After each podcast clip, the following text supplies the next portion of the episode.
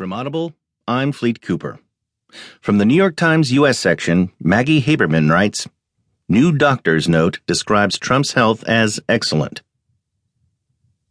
Donald Trump's presidential campaign released a new note from his doctor Thursday declaring that he is in excellent health, citing a battery of tests that were administered at various points over the past three years, in addition to a physical examination taken last week.